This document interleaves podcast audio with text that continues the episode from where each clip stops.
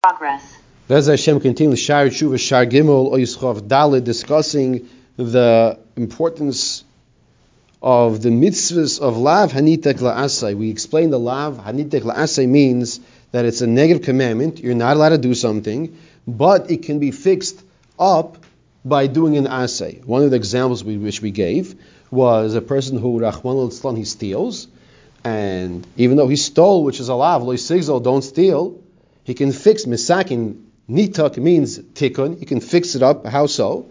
By returning hashavas akzela, returning that which he stole. Lav nitik lesay. We also give another example of a lav nitik lesay of shalech the shalach. You should send away the mother bird before you take the eggs. You can fix it up by sending away the fine. There's different examples.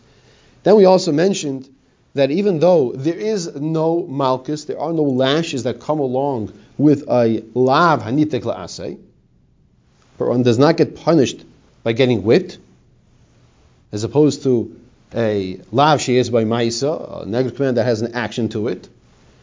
Nonetheless, Hakadosh Baruch has many other ways of exacting punishment to the person. Tells us al in regards to a person who accumulates behavior of deceit and cheating. Says the pasuk in Mishlei Perich of Aleph pasuk Vav Payal Bil Shoin Shoker Hevel Nidov Mevakshi Movis Treasures that a person acquired through lie, a lying tongue, are like a smitten vapor, and they seek death. These are the words of Shlomo HaMelech. What does this mean? Perish. Oitzreis hamirma v'ha'ina hevel nidof hein. A person who acquires wealth, he calls them treasures, oitzreis, treasures. How did he acquire this wealth? Because the man was a liar, through deceit, through fraud.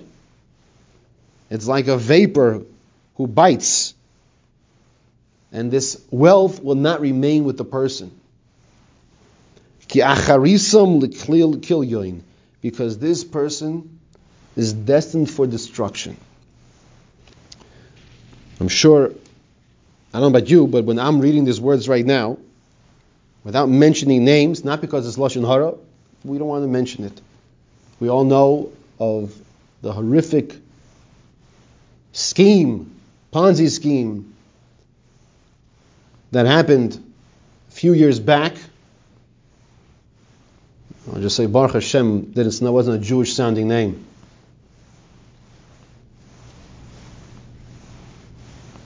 This is exactly what he's talking about. Exactly what he's talking about. In the Chafetz Chaim, in the Sefer Sfas Tam, which we learn in the other share, Sefer Chafetz Chaim, he elaborates on this.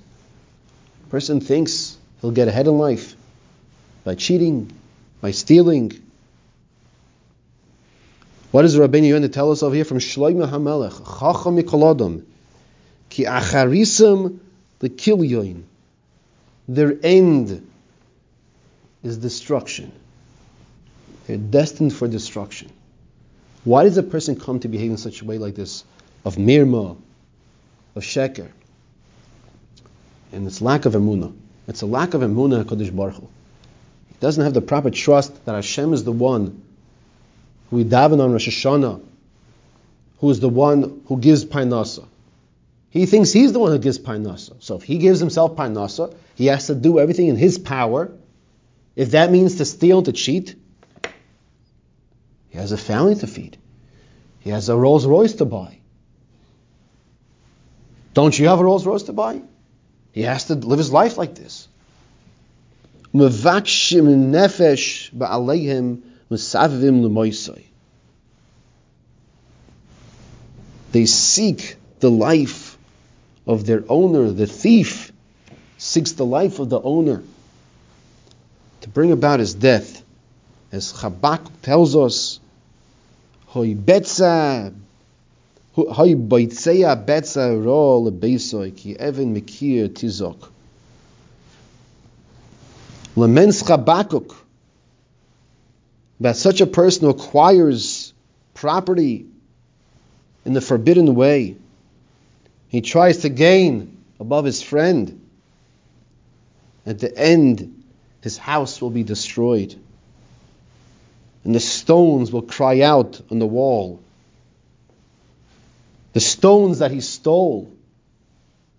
Because it was the money that this man stole to buy the stones to build the house. The stones will cry out against him, explains Rashi. As the Gemara testifies and says, the Kairos basically, the beings of a person's house will testify what kind of person was this person.